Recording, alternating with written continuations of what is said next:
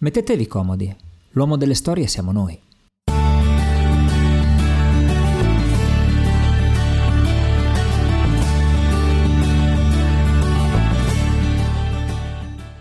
Perché ogni cosa che ci circonda è una storia, ce la raccontiamo o ci viene raccontata. Siamo fatti di canzoni, serie tv, brand, gossip, miti e tradizioni. Siamo scuse perché siamo arrivati in ritardo ed esagerazioni per attirare uno sguardo al primo appuntamento.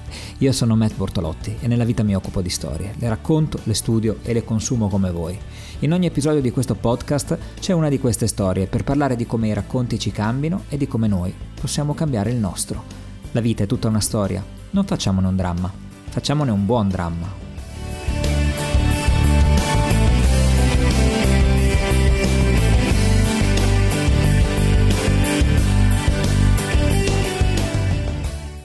Puntata numero 8, Il cavaliere che non perse la testa.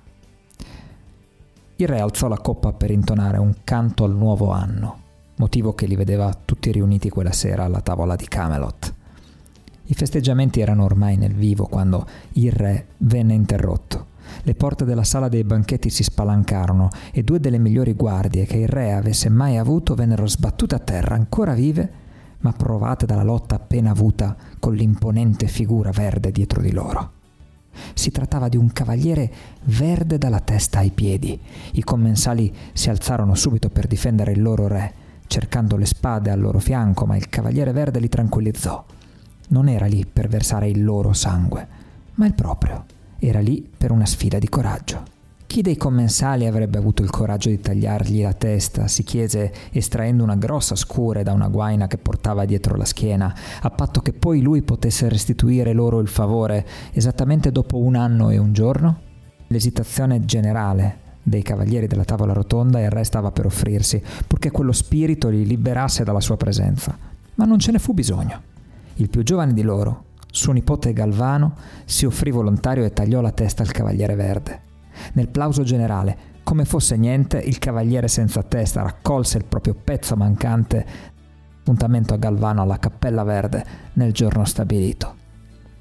È certo che un anno passa in fretta quando il tuo destino è segnato, ma il giovane Galvano è stato ai patti e ora ha quasi raggiunto la Cappella Verde. Ha seguito le indicazioni che gli aveva dato il cavaliere. Il castello più vicino, dove chiedere ospitalità, è quello di tale Lord Bertilac, e della sua splendida moglie, che accolgono Galvano con tutti gli onori. Lord Bertilac propone così un patto al giovane. Lui andrà a caccia di giorno, mentre il ragazzo rimarrà al castello e ogni sera si scambieranno quello che hanno conquistato durante la giornata. E siccome Galvano doveva rimanere un po' lì, accettò.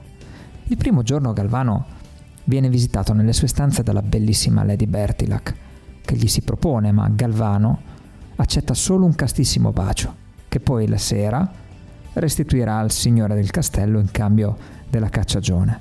Il secondo giorno la scena si ripete e i baci raddoppiano.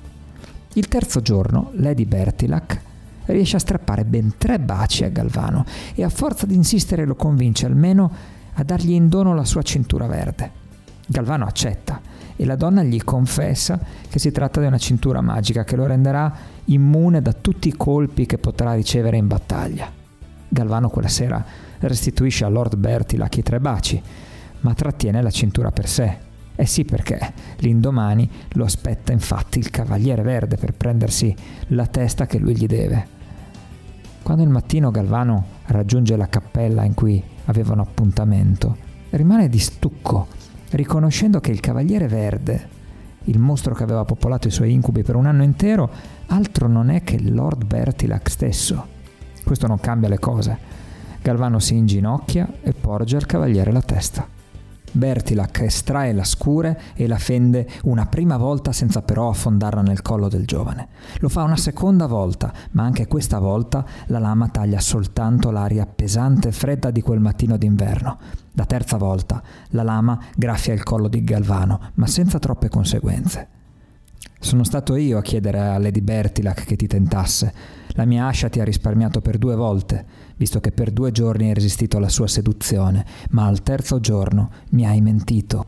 Galvano si alza in piedi e si slaccia la cintura verde donatagli da Lady Bertilac, Questa appartiene a voi, dice porgendo ancora il collo ferito. Mi spiace di non avervela consegnata prima. Il cavaliere verde, commosso dalla sincerità di Galvano, gli confessa che tutta quella storia è una macchinazione della magia di Morgana e gli permette di lasciare la cappella. Da allora però Galvano promette di indossare sempre quella cintura in segno di vergogna, per ricordarsi che un uomo può nascondere il proprio peccato, ma non potrà mai cancellarlo. Quando il re e gli altri cavalieri verranno a conoscenza di questa storia, decideranno tutti di indossare una cintura verde, ma come simbolo di onore e di rispetto, perché combattere per essere giusti significa prima di tutto saper riconoscere i propri errori ed essere disponibili a pagare per questo.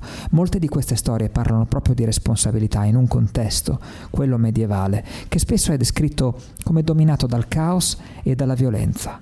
E voi? Questa sera, quando incontrerete il vostro cavaliere verde davanti allo specchio del bagno, sarete pronti a confessargli i vostri peccati e riconoscere il vostro coraggio?